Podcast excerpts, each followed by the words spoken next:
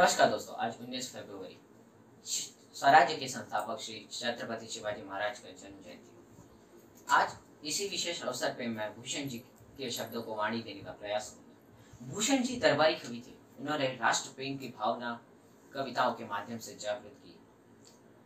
उन्होंने शिवाजी महाराज एवं राजा छत्रसाल के कार्य को अपने शब्दों में बयां किया। तो कविता की ओर आगे बढ़ते हुए, कविता कुछ इस तरह से जा दिन जन्म लीने ऊपर भय भवशीला ताहि दिन जीते हरितर के उचाह को।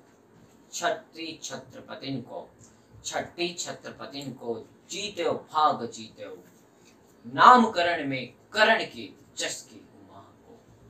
नामकरण में करण के जस के उमा को।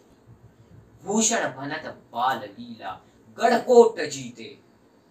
शाही के शिवाजी करी चौचक चाहा हो गोलकुंडा बीजापुर जीत लड़का ही ही ज्वानी आए जीत दिल्लीपति।